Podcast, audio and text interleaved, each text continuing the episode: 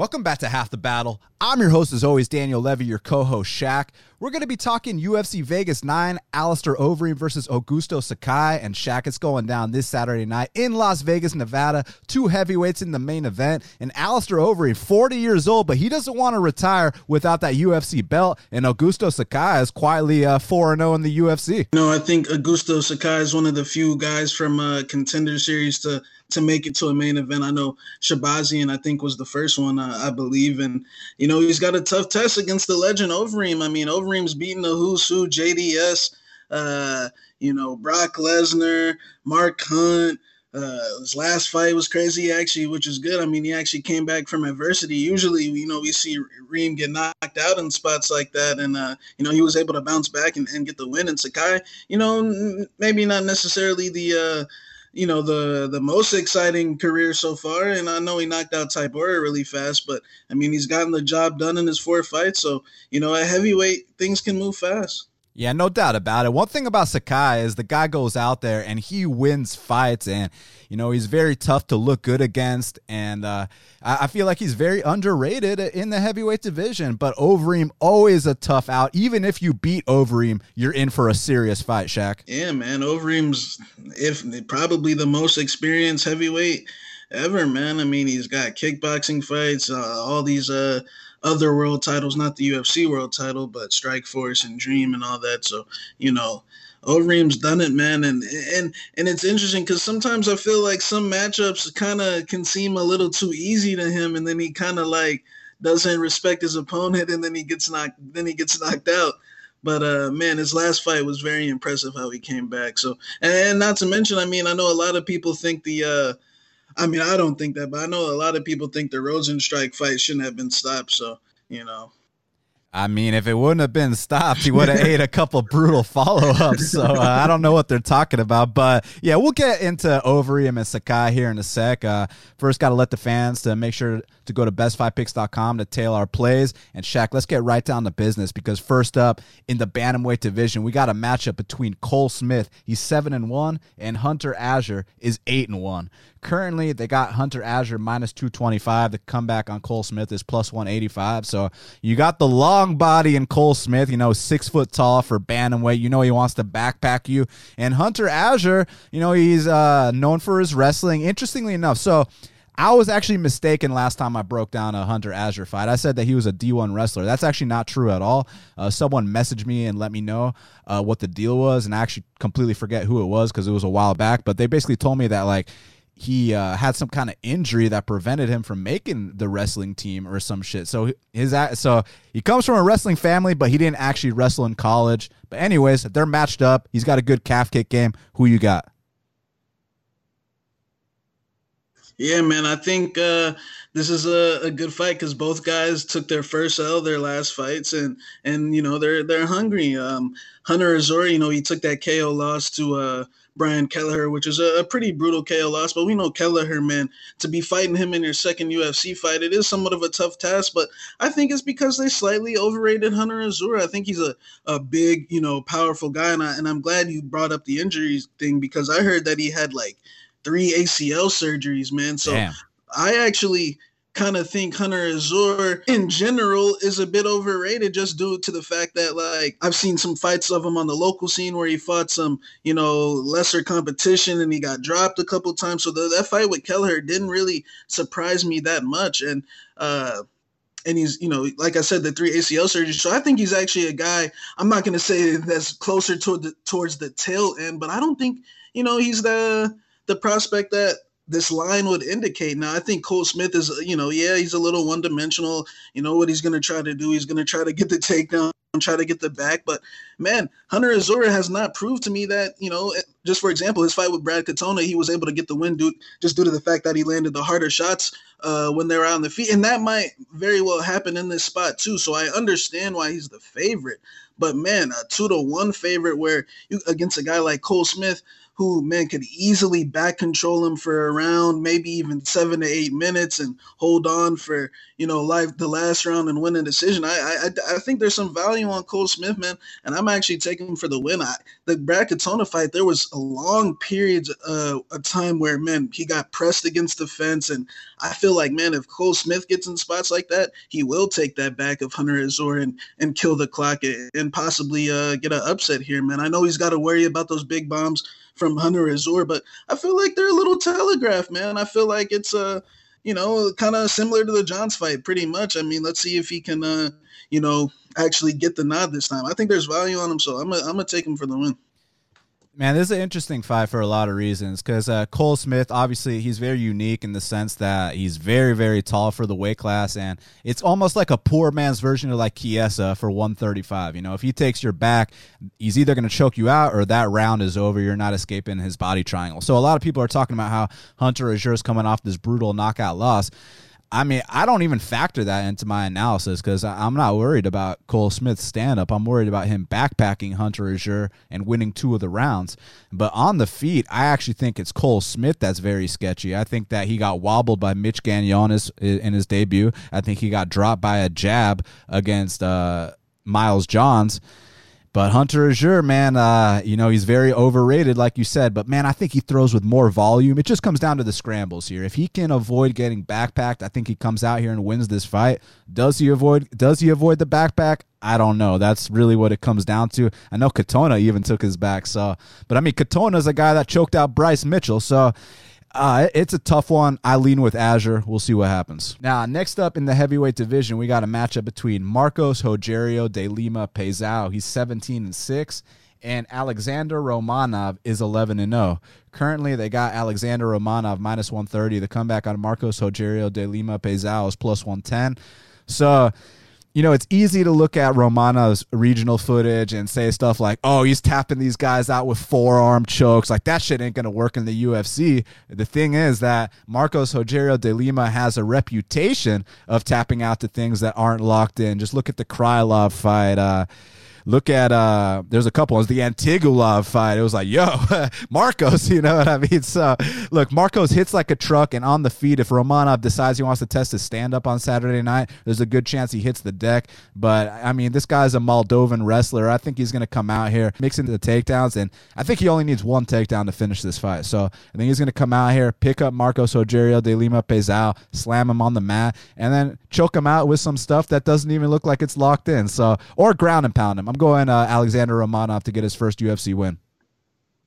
Yeah, you know, this is an interesting fight. Uh, I know Pezao, he, he, looked good his last fight against uh, Sosoli, and the issue with him, man, has always been that, like you said, the submissions and these these quit jobs that he's done, like Struve and uh, Krylov, OSP, and Antigulov and these guys. So yeah, man, that's you know when you're betting Pezao, it's kind of it's kind of hard to trust them because you know that's a possibility, man. If if they go to the ground, but man, Romanov, to be honest, I really wasn't impressed at all. I think he's really sloppy on the feet. I think he leads in with kicks with his hands down, and uh, I think there's a good chance that he gets knocked out early, man. And I and I, I see uh, Pezao de Lima opened up the favorite. I'm actually thinking Pezao comes out here and gets that early stoppage, man. I feel like uh, Romanov, you know, he's not a Russian. He's, I think like he's got this repu- uh, this reputation, and I get it. You know, Pezao de Lima has had his mishaps on the map, but hey, man, who better who better to get sub by than you know OSP, who's got like a, a shit ton of submissions. Uh, you got Krylov's got a shit ton of subs. Struve's got a shit ton of subs. So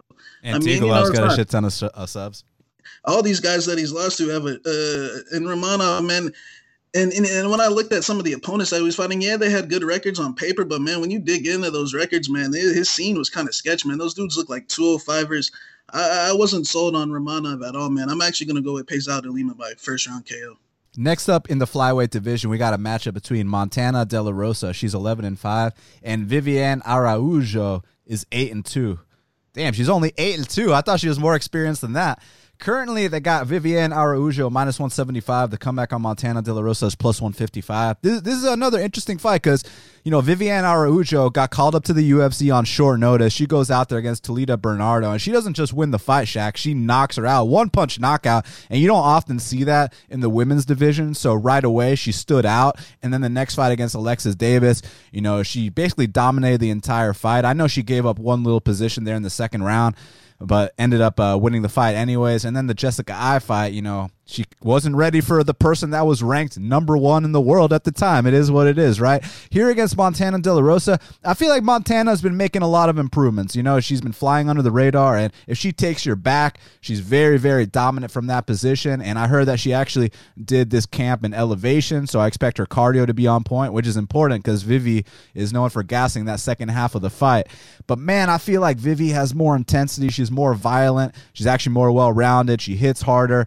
And I feel like if she doesn't get choked out, if she doesn't give up her back, I think she's going to come out here and win this fight. So I'm going to lean with Viviane Araujo to get it done. Yeah, you know, I think uh, Viviane just got yeah, like it was just too much too soon, I guess, against uh, just guy who, you know, say what you want. She is a I mean, she beat Chookagian, you know what I'm saying? So she is uh, somewhat proven uh, a chick in that weight class, and and uh, yeah, Viviani, you know, do I think she was as good as uh, going, you know, into that fight? You know, and more so you know, it was kind of Jessica Eye missed weight by five pounds. So you're kind of thinking Viviani could come in here and slide and get this win, but, you know, it wasn't able to go her way but yeah, man, the cardio is definitely a concern. She gassed, she she gassed in that Alexis Davis fight. It was just Alexis Davis is a stationary punching bag, and she was able to to you know stay stay upright enough and get the decision win. Uh, Montana De La Rosa, I feel like she's still not that comfortable on the feet. Yeah, she's making improvements. She is big, and I do like her in some of those clinch wrestling type of spots. She is a, a good wrestler, man. So I mean, maybe she can you know wear uh, on Vivian and, and get her tired, but I feel like Viviane, at least in the early goings is a lot faster, way better footwork, hits harder. Uh, you know, I feel like she can overwhelm Montana early on with the footwork. It's just uh, Viviane's a little chinny herself. She su- she suffered a KO loss on the uh, on the local scene as well. And I've seen her get dropped in another fight as well. So that is a, a, slightly a concern of hers as well. But I feel like she's the more athletic, like you said, more intense. And I, I feel like she'll get the win. Now, next up in the middleweight division, this is going to be a hell of a fight because uh, they're going to get right down to business. We got a matchup between Bartosz the Butcher Fabinski. He's 15 and 3, and Andre Muniz is 19 and 4. Currently, they got Bartosz Fabinski minus 160. The comeback on Andre Muniz is plus 140. Well, Shaq, I mean, this is how this fight's going to go down. Bartosz Fabinski is going to charge right at Andre Muniz the second the bell rings. And uh, do you know what Darren Stewart and Emil Meek have in common? In, the negative side, not the positive side. The positive side is they're exciting bangers. Do you know what the negative they have in common is, Shaq? They can't wrestle to save their fucking lives, and they don't have black belts in jujitsu. You know what Andre Muniz has? He has a serious black belt. I know there's black belts and then there's black belts, but Andre Muniz is a real, legitimate black belt. And Bartosz Fabinski is going to give Andre Muniz every single opportunity in the world to submit him. Now, it's also a case where you can make the opposite argument and say, well, Andre Muniz has no problem going to his back, so he's going to give Bartosz every chance to grind this one out too. And I understand that it's just a case where it's like Andre Muniz off his back, like is attacking the entire time to a point where I don't think Bartosz can just settle in position and just lay on him. I feel like he's going to be defending arm bars and triangles the entire time. Real arm bars and triangles. Not not, you know, throw one up and then quit. I'm talking real arm bars and triangles. His guillotine's on point. And also, I would say Muniz is better standing. Muniz, I know he's a jiu-jitsu guy, but he throws heavy, man. He throws with some heat. He's dropped some people before. And I wouldn't actually be surprised if Muniz took Bartosz down. Muniz has some good offensive takedowns too. So I think Bartosz only has one path to victory, which is to hope to God he can not get submitted here and then, you know, lay on a very gassed out fighter. But if that doesn't happen, he's getting submitted, he's getting knocked out, he's losing a decision. I'm going to go with the first round submission. I got Andre Muniz for the upset. Yeah, I mean, look, Bartosz is going to take Andre Muniz down right away. We we already know this. So, uh, look, we know, yeah, like you said, it's pretty cut and dry. Bartosz is gonna come out here take us down. And I, if I'm not mistaken, Andre Muniz ain't just a black belt. I think he might actually be a third degree black belt, if uh, if I'm not mistaken. So this is uh, you know an, an, expert. And you know when you look at his fight against Taylor Johnson on the uh, contender series, it was kind of same. You know Taylor Johnson, big undefeated wrestler, came out dumped him right away, and Andre was threatening him with arm bars and triangles, and eventually took that back and when he got on top of uh, Taylor Johnson, the fight was uh, over shortly after. So, man, I could definitely see. So I feel like Muniz is the better overall guy, and man, this guy's impressed me, man. I feel like, uh, you know, his jujitsu, man, the way he like when I um, uh, what's his name, the Brazilian he fought, uh, Arroyo. Yeah, uh, Antonio Arroyo. Yeah, Antonio Arroyo, you know, whenever he got on top of Muniz, like, you know, he would think that he was safe and he'd be looking to rest. And then out of, all of a sudden now he's getting swept. And, you know, uh, it was, I'm not saying, you know, uh, but let's just say he kind of has like similar to like some flyweight transitions on the ground, man. He's like all over the place with the submission attempts, man. So I, I, th- I agree, man. I think like he can at least make Bartosz stand up a couple times or really put fear. But yeah, man, look, Bartosz, if Bartosz wins, it's not going to shock us. But man, I feel like he's going to really have to work. Darren Stewart doesn't have the threatening game. Uh, Emil Meek doesn't have that threatening game. Hector Urbina doesn't have that threatening game. And let's not forget the last. Last time he fought a, a Brazilian Jiu-Jitsu black belt, he got knocked out in the in the very first round. So I'm gonna go with uh, Andre Muniz. And let me just uh, bust a quick myth real quick because everyone keeps talking about, oh, this split decision that Muniz had with Arroyo. Guys, all three judges scored that fight 30 27. What split decision? So let's just go ahead and uh, debunk those uh, those rumors real quick because that fight was no split. That wasn't a back and forth fight. That was the guy is so dominant he can win a fight off his back. That's how good his jujitsu is. So I can't wait for this fight. Now, next up in the lightweight division, we got a matchup between Thiago Moises, he's 13 and 4, and Jalen Turner is 9 and 5. Currently, they got Thiago Moises minus 160. The comeback on Jalen Turner is plus 140.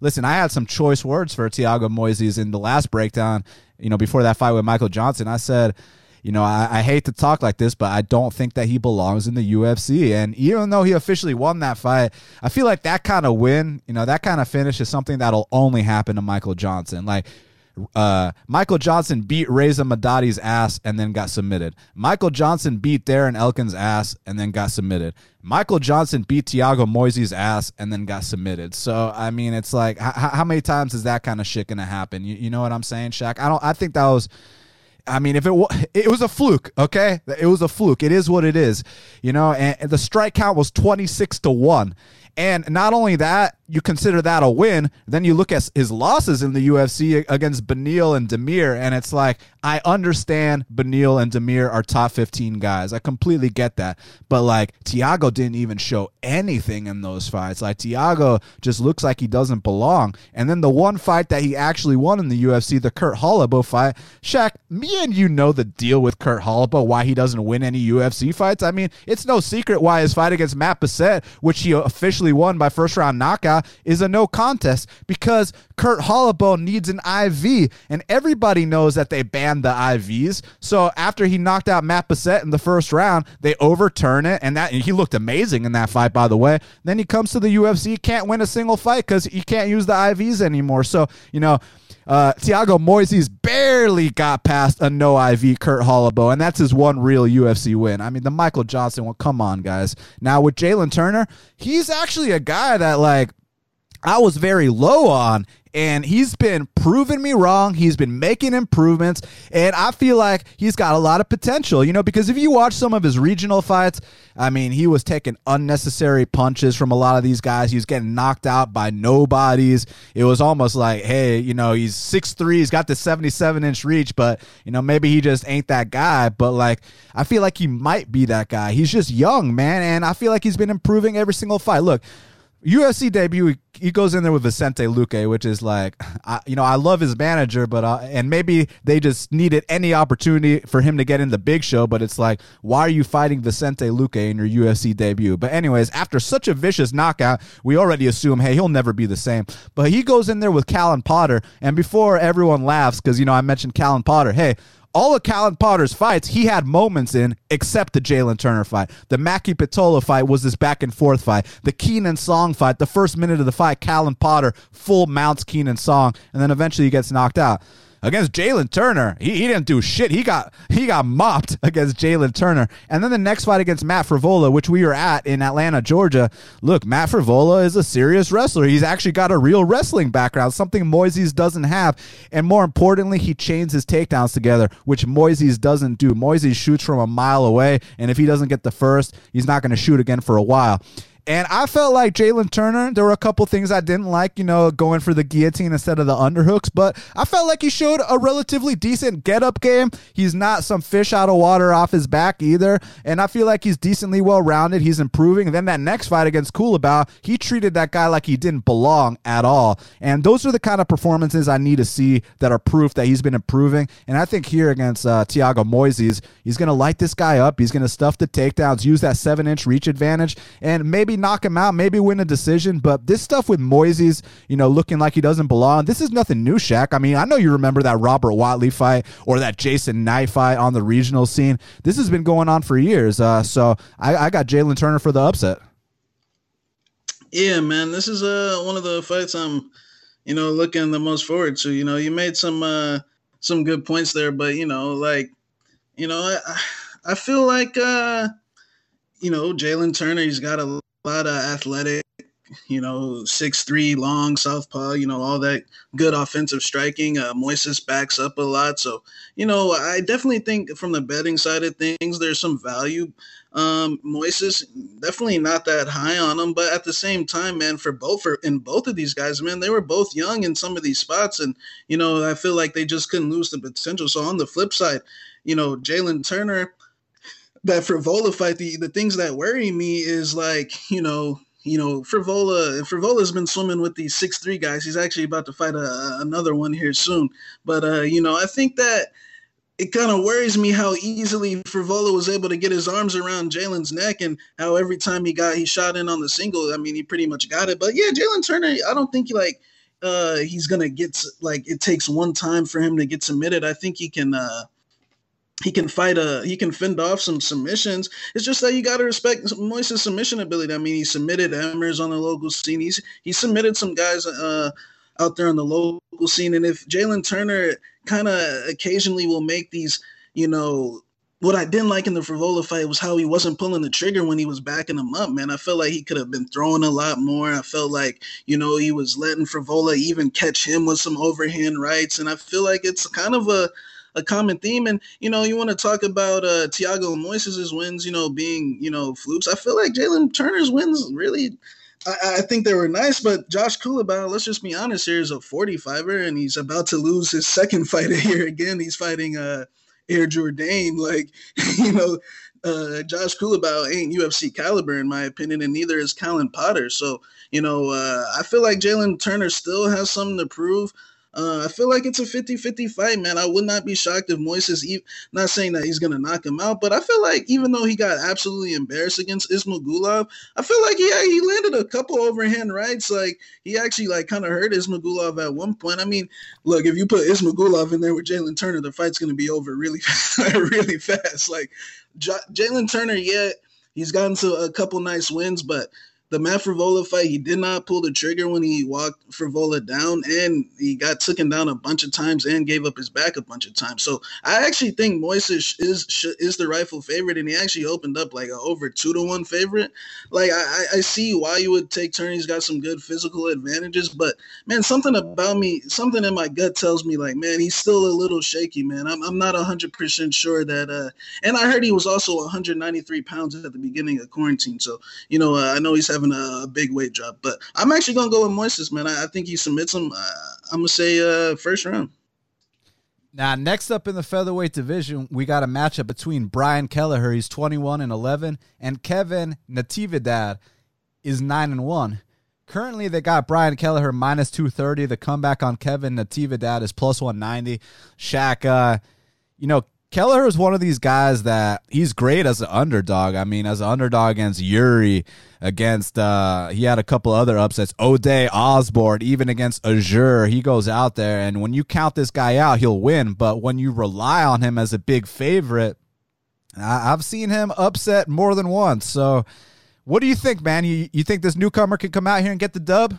Uh, yeah, I think Kelleher's too experienced for this guy. I mean, this guy, he's a decent striker, decent everywhere. I just think Kelleher, man, you put him in here with these young like Azores and Ode Osborne's, these these you know debutant level guys. Then that's where you see Kelleher start to uh, really start to put a beating on dudes, man. I think Kelleher's just a you know a tough journey, man. But trust me, if you like, you saw what happened with Ode Osborne. He was tapping, uh, he was tapping the mat with his foot. But if you put Kelleher in there with you know, Cody Stamann and uh, what was supposed to be his fight, Ricky Simon. Yeah, he's gonna lose those, you know. But uh, and Montel Jackson, you know, he'll lose those. But you know, you put him in there with Chito Veras and shit like that. But you put him in there with you know Hunter Azure and uh, Ode Osborne and Kevin Natividad. I actually got Brian Kelleher by uh, a, a guillotine finish this weekend.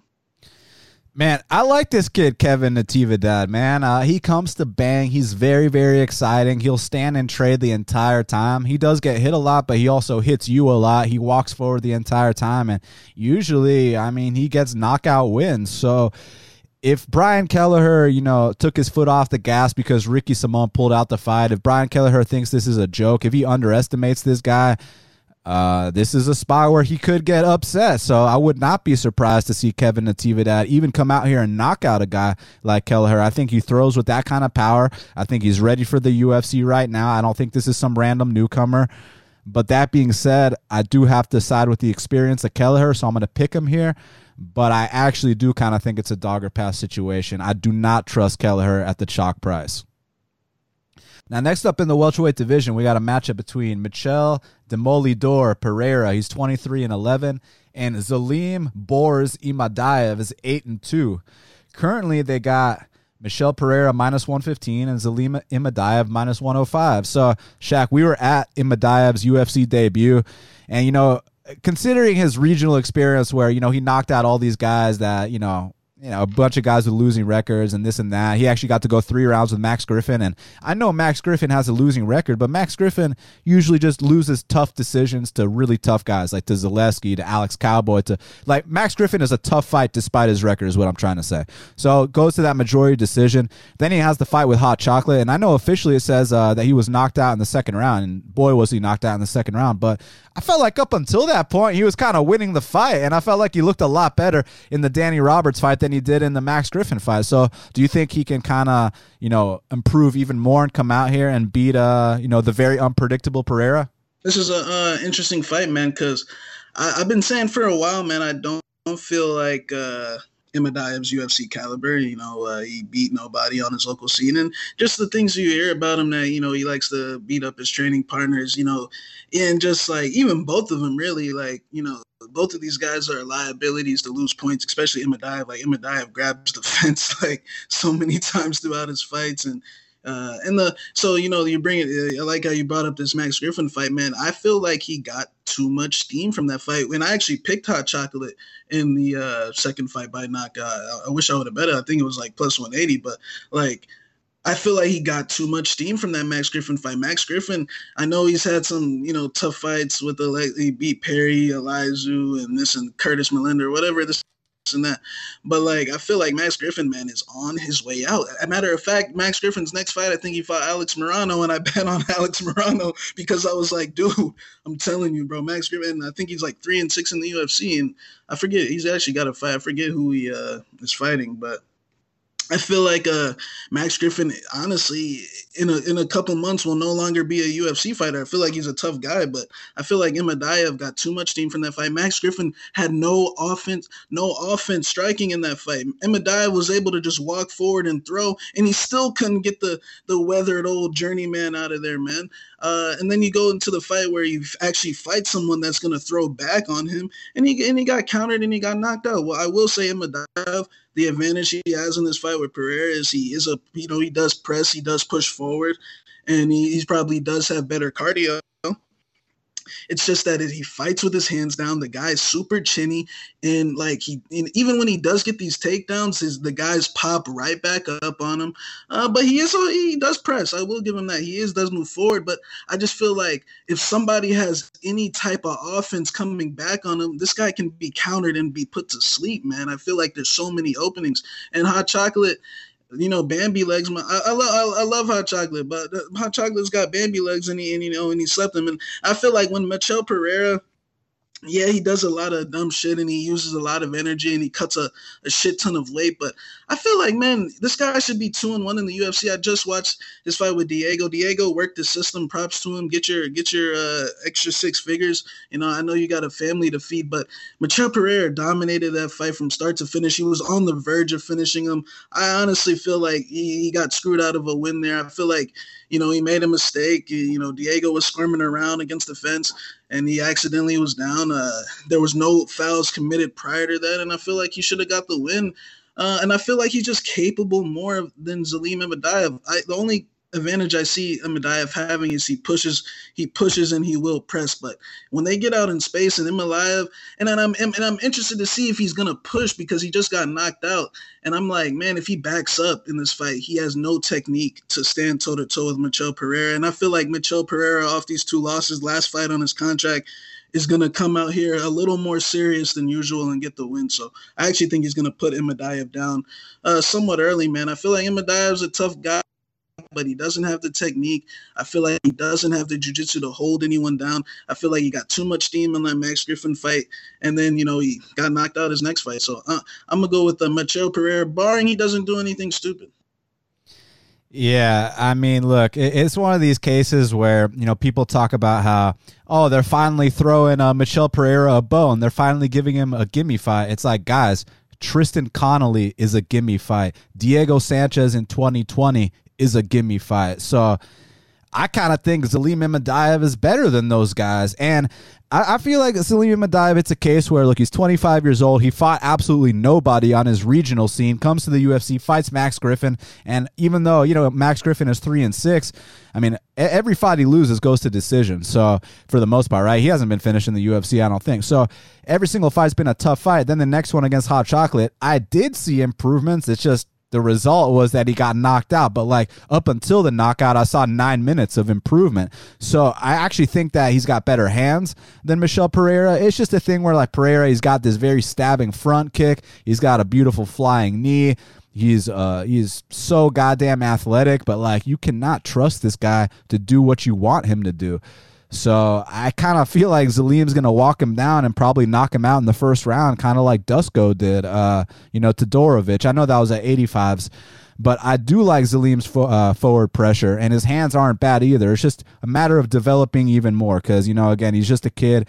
Never fought anybody on the regional scene. His last two fights are the only real people he's ever fought. So that's all he's got to build off of, really. But, uh, again, when people talk about throw this kid a bone, like his last two fucking fights were bones, and he lost to both of them. And and I agree with you. I thought that the Diego Sanchez fight in that finishing sequence, I felt like they could have kind of gave Michel a break there. I felt like he was kind of throwing the knee as Diego was going down. I didn't think it was that bad. Like live, I was like, oh my God, what a fucking idiot. But when I rewatched it yesterday, I actually didn't think it was that bad. But even prior to that, the fact that we got to that point in the third round really scares me because it's like, dude, you're supposed to finish Diego in the first round in 2020. You're supposed to go out there and highlight reel this guy. And I, I, I didn't like some of the stuff I was seeing. A lot of inactivity. Um, you know, he tried to, you know, too many backflips in the Connelly fight and too little backflips in the Diego fight, right? So I don't know. It's a tough one to call. I'm gonna go with Zelim Imadaev by first round knockout. Now, Co- oh, not co-main event. Featured bout. We got Sijara Eubank. She's five and four, and Karol Rosa is thirteen and three. Currently, they got Karol Rosa minus one thirty. The comeback on Sijara Eubanks is plus one ten.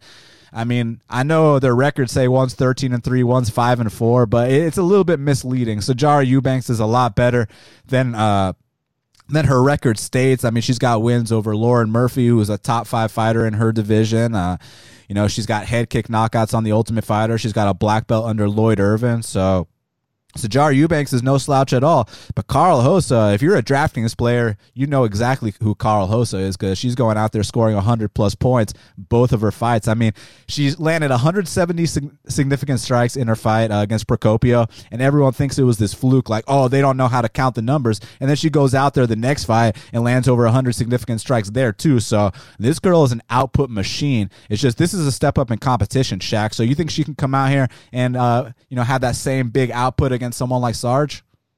Yeah, you know, it's definitely a step up from uh, Vanessa Melo and uh, and Procopio and Sijara Eubanks. You know, she's lost what two out of her last three, or uh, you know, so I feel like Sijara Eubanks. You know, she's good everywhere, good boxing, uh, black belt on the mat. You know, that's a, a aspect you got to be. Uh, I'm interested to see if she's able to take down Cara.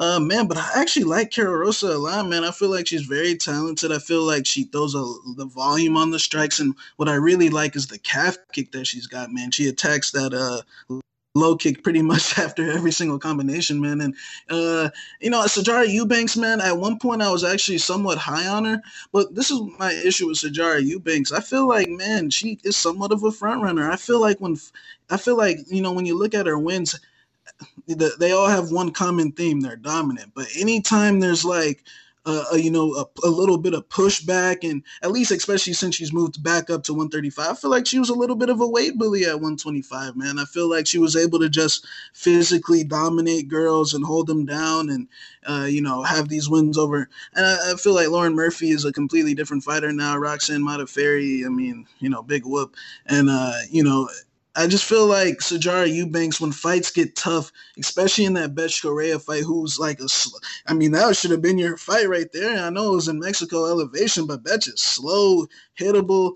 I mean, you dominated the first round and then you completely shut down. And I feel like Sijara is a very emotional person, a very emotional fighter. And I feel like in that fight, she got carried away with the, you know, the twerking and the, you know, all this stuff they were doing in the middle of the cage. And I feel like, man, she's a little bit mental. I feel like when the going gets tough, she kind of slows down and she kind of breaks. Now, Carol Rocha, she has been submitted more than one time on back in the local scene, so it is somewhat of a worry. I just feel like if this fight stays standing, Carol Rocha is going to land more strikes. I feel like she's going to mix it up a little bit better, and I feel like you know uh, her gym, uh, her and Draj uh, Priscilla, you know, they they got heart, man. They come to bang, and I feel like when the going gets tough, they're going to be a little tougher. So I'm actually going to go with Cara Rosa to to get this unanimous decision. So uh, real quick, uh, two uh, pieces of MMA news for you. Ray Borg just announced that he's coming out of retirement after announcing his retirement last week, and uh, Mike Rodriguez is fighting Ed Herman next week. So just wanted to throw that out there. But anyways, back to this matchup: Sijara Eubanks versus Carol Hosa. Uh, yeah, it's definitely a step up in competition for Carol Hosa. You know, Eubanks, she's got the black belt under Lloyd Irvin. She's been in there with a lot of tough people. She was actually supposed to fight for a UFC title at one point. She might have even been a UFC champion if she got in there with Nicco Montano. You know, you know what I'm saying, Shaq? So she missed out on that opportunity. Um, but man, Carl Hossa, that output is absolutely unbelievable, you know. So to me, it's really not even about how they match up. To me, it's about hey, it's a week short notice. You know, after that win against Melo, did she go straight to the Brazilian steakhouse or was she back in the gym the next Monday? You know, has she been training? Is anybody going to miss weight tomorrow? There, there, I got a lot of questions about that because if you give me the best version of Carl Hosa, she's not just going to win this fight, but she's going to extend her, you know, significant strike record, you know, go out there, score 100 plus points on DraftKings again, stuff the takedowns, do the whole bit, maybe even get some takedowns of her own, Shaq. It's just that if we're dealing with a compromised uh, Carl Hosa, and the reason I even bring up that possible scenario, which we have no proof if she's good or not, is just because, you know, it's a week short notice. She's a bigger girl for the weight class, traveling from Brazil. So I- I'm just curious, you know, if she's 100% here. So if she is, or even if she's 90%, I think she comes out here and she beats Sarge. And Sarge is very tough. She's going to give her a real fight. I'm curious to see what happens if Sarge gets some takedowns of her own. But at the end of the day, I just see, you know, in those moments where Sarge is trying to take a break, that's where I see Carl Hosa still, you know, letting out that that volume, that output the entire time. And I actually expected more from Sarge in that last fight against uh against Sarah Moras. I know you expected more in the in the Bethe Correia fight, and it's like, yeah, okay, you know, Bethe Correia, former title challenger, been in there with a bunch of tough women. Like, okay, we'll give you a pass there. But here's Sarah Moras. Go out there and destroy her. And I know the scorecards officially say 30 27, but I, I was expecting a ground and pound TKO, Shaq. So, yeah, I, have been kind of let down by Sarge a little bit. So I'm going to go with Carl Hosa here. I think she outvolumes her, outworks her. But uh, let's pay attention to the scales on Friday. Co-main event of the evening in the light heavyweight division, we got a matchup between Ovince St. Preux, OSP, he's 24 and 14, and Alonzo Menifield is 9 and 1. Now, you can hear our breakdown on this, uh, you know, two weeks ago when they were originally supposed to fight. Shaq picked Alonzo Menifield, I picked OSP, but Shaq, uh, this ain't the first time. You know, when, when, when people talk about, well, if they fight 10 times, if they fight 100 times, it could be a different outcome every time. This is one of those times where we have to, you know, talk like that because – a couple weeks ago, I had OSP confidently. I felt like, hey, you know, he cut down to 205 nicely. Go ahead, take this guy down. But you're telling me now he's got to do a second weight cut, plus he had a COVID scare. That, that kind of makes me hesitant here. So I'm not really sure what to think anymore. Have, have your thoughts on the fight changed at all?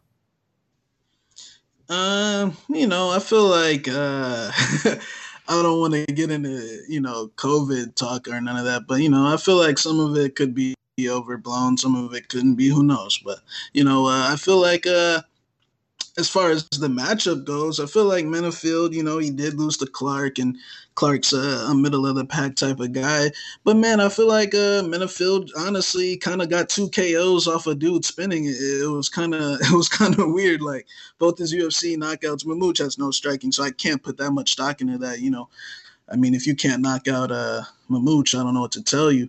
And then, uh, and then his fight with uh, Paul Craig, you know, I actually felt like Paul Craig was landing volume, picking him off at range, and and I feel like Menifield can get very stiff. So the Clark fight, honestly, at first, like going in, I was like, man, I feel like Menifield's gonna kill him. But when I was watching tape, on I was like, man, Menifield, you could tell if the fight progresses, the fight progresses, he will get stiff and he will start to slow down. So, uh, you know, this fight with Clark, it, it was surprising because he actually stuffed all the takedowns, which was which was uh, what I was worried about but it was like the striking man he kind of just was swinging sloppy and it was like man is this is this really the the version of Menifield you know once fights get deep?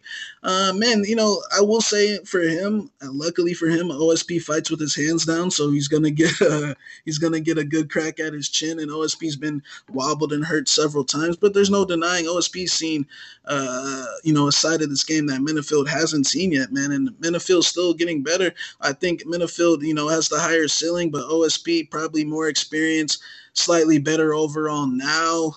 Uh, man, I kind of want to change my pick, but man, a part of me also says, was this Devin Clark fight just a learning lesson that he needed to have? Because I also heard he wasn't running his miles after he uh, after he got that fifty thousand dollars from KO and Paul Craig Stiff. So that could also be a factor. So I, am actually gonna stick with Menifield, but I'm gonna say a close, close fight. I actually think it might go three rounds we'll see, man. But uh, you know, Menifield, I mean, he he's he's got a lot to prove, man. Because if he, because man, if he loses this, then you know that's two L's in a row, and then maybe he's not the prospect we all thought he was.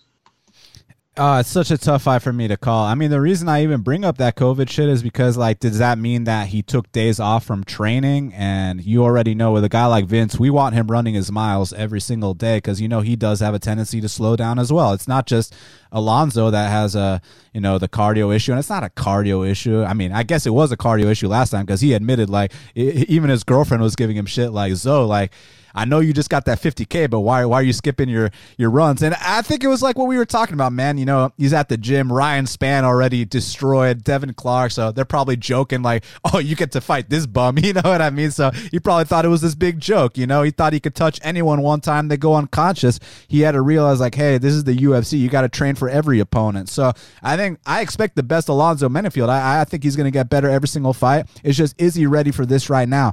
But I really am worried about two weight cuts for OSP, man. Like coming down from 240 pounds, you know, to make that cut to 205 one time is one thing in itself. Then to do it again two weeks later, I feel like that could drain his gas tank in the later rounds. Um, so it's like I'm not as confident as I was the first time, but I'm not going to switch my pick. I'm going to stick with O Vince. I think if he can get past this first round, not get knocked out, you can take this to the man. And I know actually Alonzo has some underrated takedown defense. He stuffed most of the takedowns his last fight until the third round.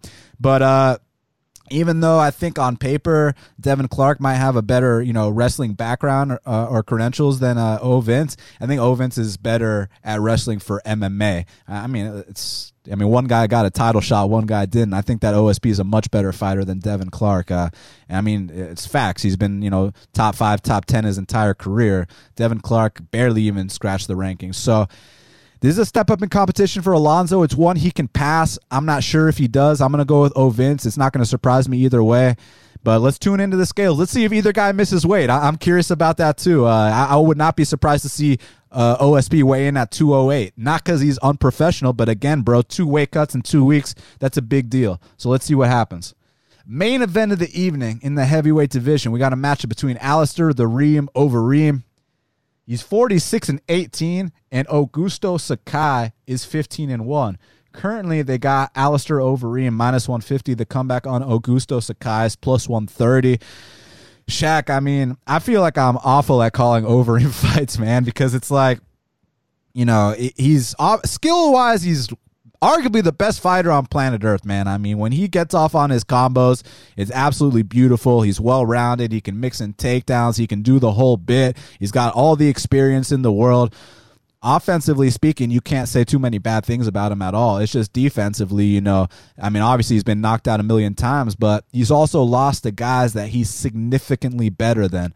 Like I think that Alistair Overeem is better than Bigfoot Silva across the board. I think he's better than Travis Browne everywhere. I think his skills are far superior than uh, you know Ben Rothwell. I think he's even better than Jairzinho Rozenstruik. I think that is just one of these things where that chin is a massive liability. And I got to give him credit to get knocked out as many times as he does, and he always gets back up on the horse and tries again.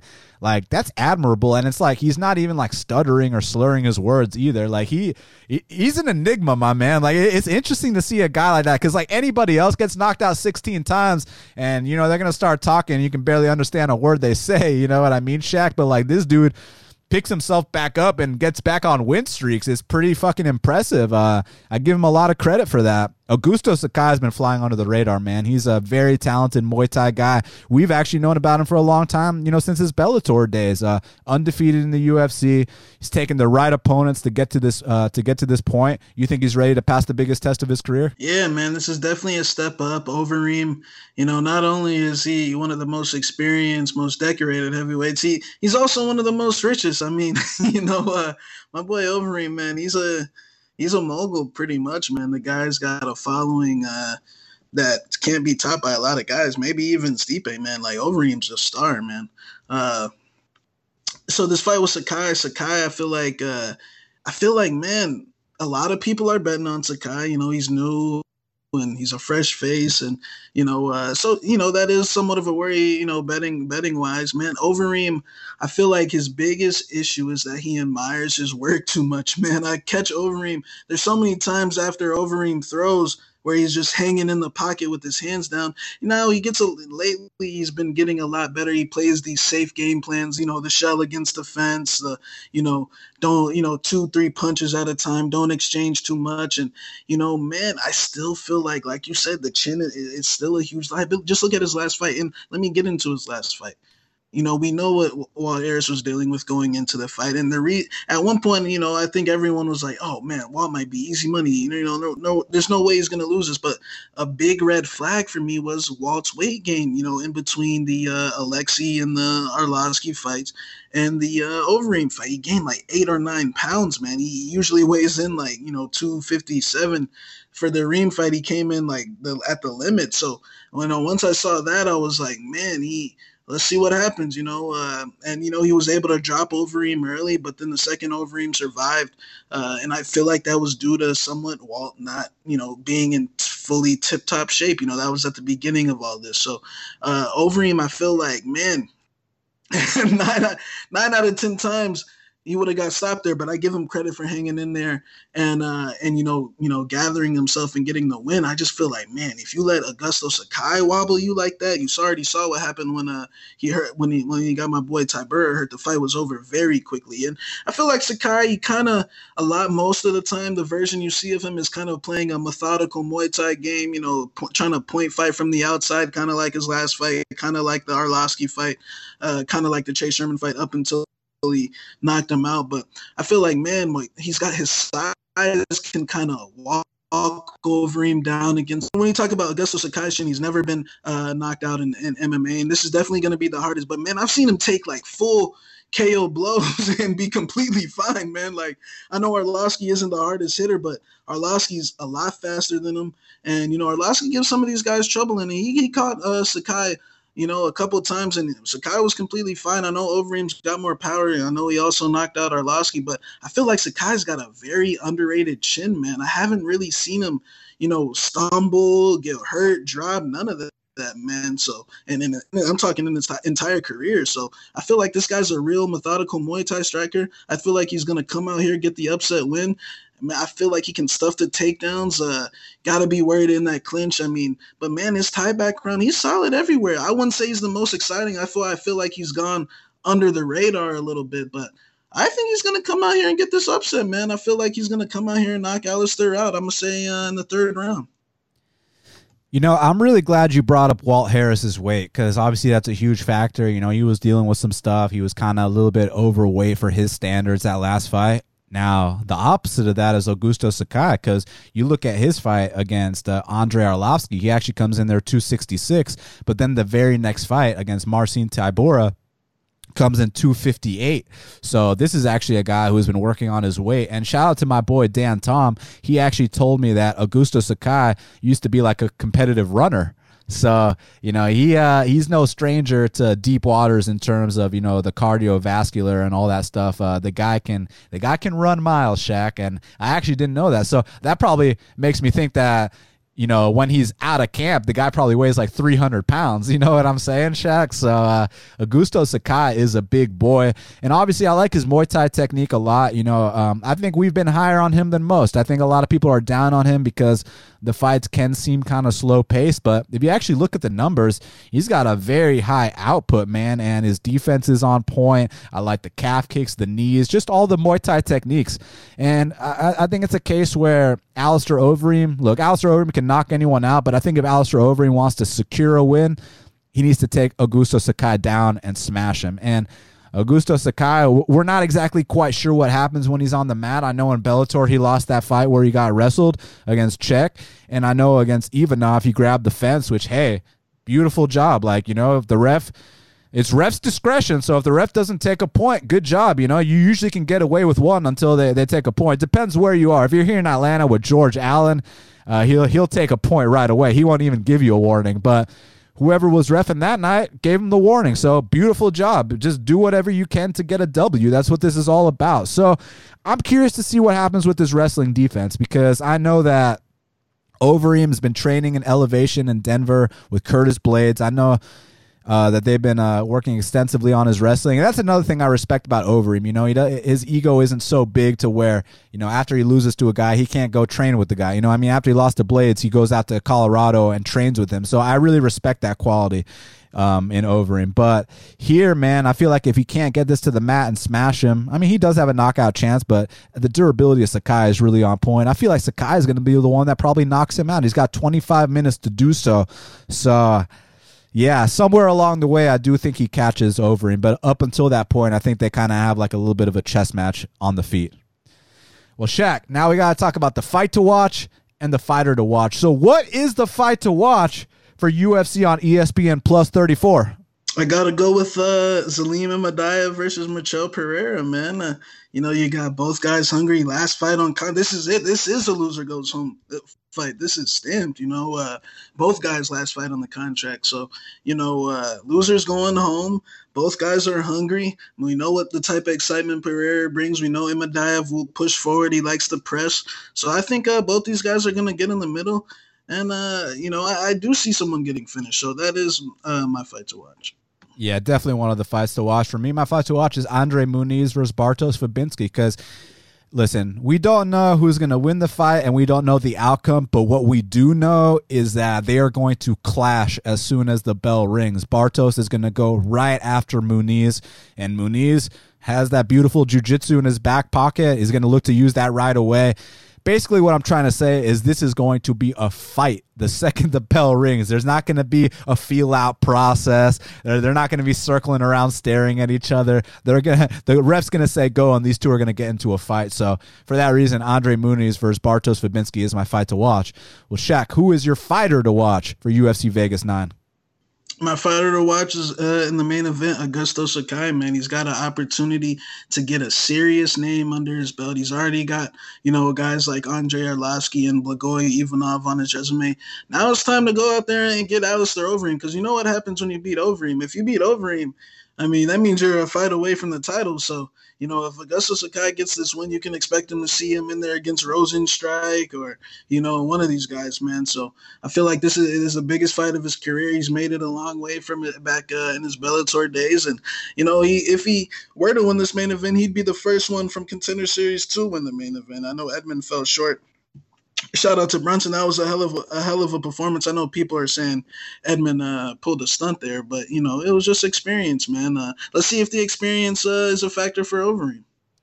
Yeah, you know, and, and, what's different about a guy like Sakai than a guy like Edmen Shahbazyan is most of Edmen Shahbazyan's wins were first round finishes, whereas Sakai's experience going to those deep waters. He knows what it's like to go three rounds multiple times and be in bad spots and do the whole bit. So I think he's a little bit more seasoned than Edmen Shahbazyan. Now it's about is he ready to fight a guy on this level in Alistair Overeem? So that's what remains to be seen. For me, my fighter to watch is Jalen Turner. Look, this is a guy who we've actually criticized heavily but now I feel like he's starting to make some improvements, and I want to see uh, how he how he does with Thiago Moises because this fight's going to let me know a lot about if he's truly been improving or not. Because it's like you know, it's one thing to lose to Moises. Like, let's say he's lighting Moises up and then he gets caught in a sub. Okay, that's one thing. But like, if Moises dominates him, then that's a big red flag on Jalen's part. But on the other side, if Jalen comes out here, lights up Moises like he's supposed to, possibly gets a knockout or a dominant decision win, I feel like that's a huge step in the right direction. So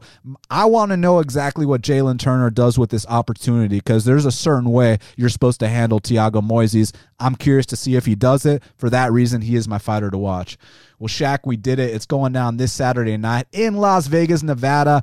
Overeem versus Sakai. They can follow you at MMA Genius 05. They can follow me at Best Fight Picks on Instagram at Best Fight Picks Official on Instagram, Shaq BFP. Subscribe to Half the Battle on iTunes, SoundCloud, YouTube, Stitcher, Spotify, all the places where we are available. Uh, shout out to everyone that joined us on that live stream last week. That was a lot of fun. We look forward to doing more of those soon.